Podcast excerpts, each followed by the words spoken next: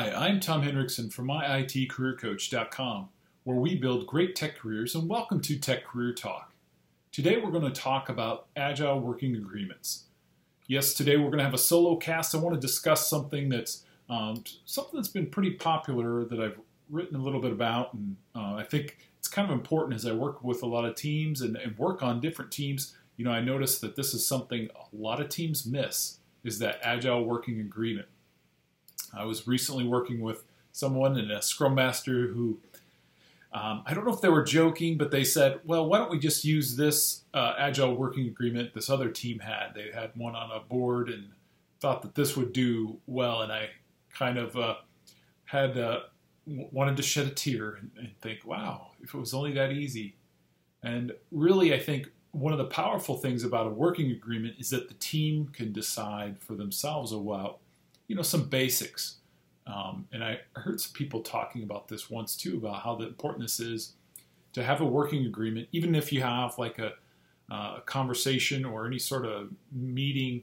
Um, it's kind of important to kind of have a working agreement about how things are to, how the interactions will go. And I think I learned this when I went through training um, a long time ago to be a scrum master, and I think it's very helpful exercise for a team to kind of come together and make decisions for themselves. Some of the simple things, really, um, and this is kind of an easy one, really, but this can be something, can be a bone of contention if it's not brought up early, is really just something simple like core hours. So, for instance, you might have maybe you're a morning person, um, and maybe some of your teammates are like to come in later in the day. You know, it's important to kind of call out those core hours and really say, okay, we're going to have meetings only during those times. This can be really important too if you have remote employees um, to kind of call this out and, and find those common hours, as, or as they call their the golden hours, and figure out how that will work um, so you can have your your different meetings. I think that's an important thing to kind of set that because that's kind of a simple thing. I think a lot of people overlook the core hours of a team. Um, a big one too. A lot of teams will define a definition of done. I think that's a really helpful thing to get everybody on the same page. Uh, as a developer myself, sometimes I don't test as well as I should. I remember uh, call out a really great quality assurance person I worked with, Mickey uh, Cry, a long time ago, and uh, she was really helpful at getting me to understand how I needed to, you know, test things completely on different browsers. It depends on you know what you're working on, of course, but it's good to call out and kind of have the team decide what that definition of done is, and and really you know what it will encompass. Obviously, as I mentioned, it's going to depend on what maybe type of software you're working on, but it's good to have everybody at the table. You know, maybe it's the product owner and the scrum master and the quality assurance people or whatever your team might be made up of.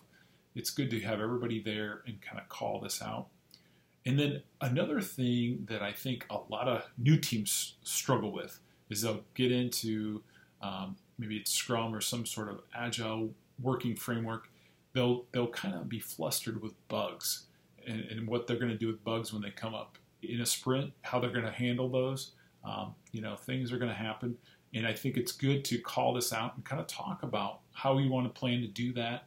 Um, you know, there's lots of different ways to do that. We don't want to go into all those here, but I think it's important to think about that as you work on a team and really think about those bugs and who's responsible for that, how you're going to handle it, because it's going to happen. You know, um, developers aren't perfect. I'm a developer, and I'll be freely admit that.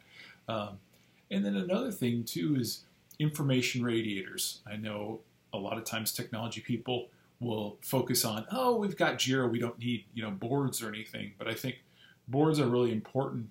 Um, you know, be it a, a burn down chart or a sprint board or anything like that to really make it easy for maybe it's somebody who's not on your team, maybe they have a dependency on your team to see where things are because people are going to want to come.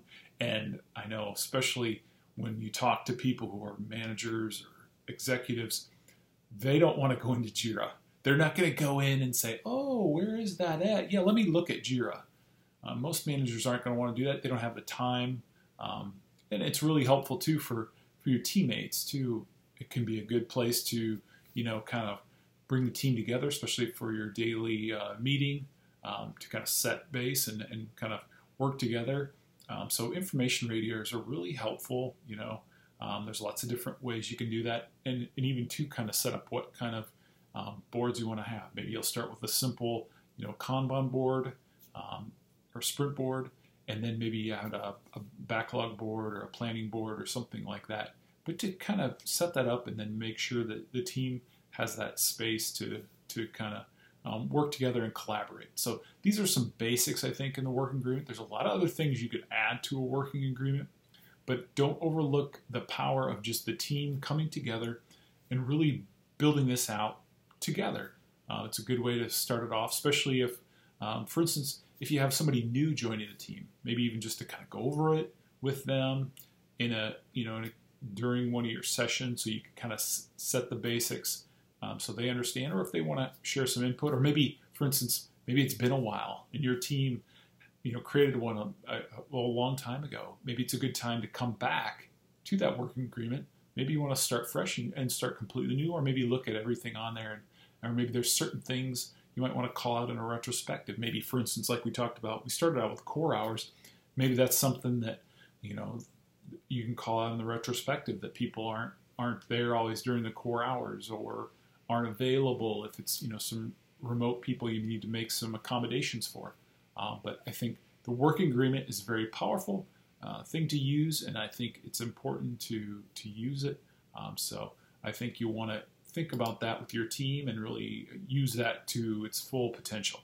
So we've talked about that today. Really think it's an important topic. So feel free if you have any questions to email me, Tom at myitcareercoach.com. And don't forget to subscribe to our YouTube channel and our podcast. I'm Tom Hendrickson from My IT Career Coach and Tech, where we build great tech careers. And thanks for watching Tech Career Talk.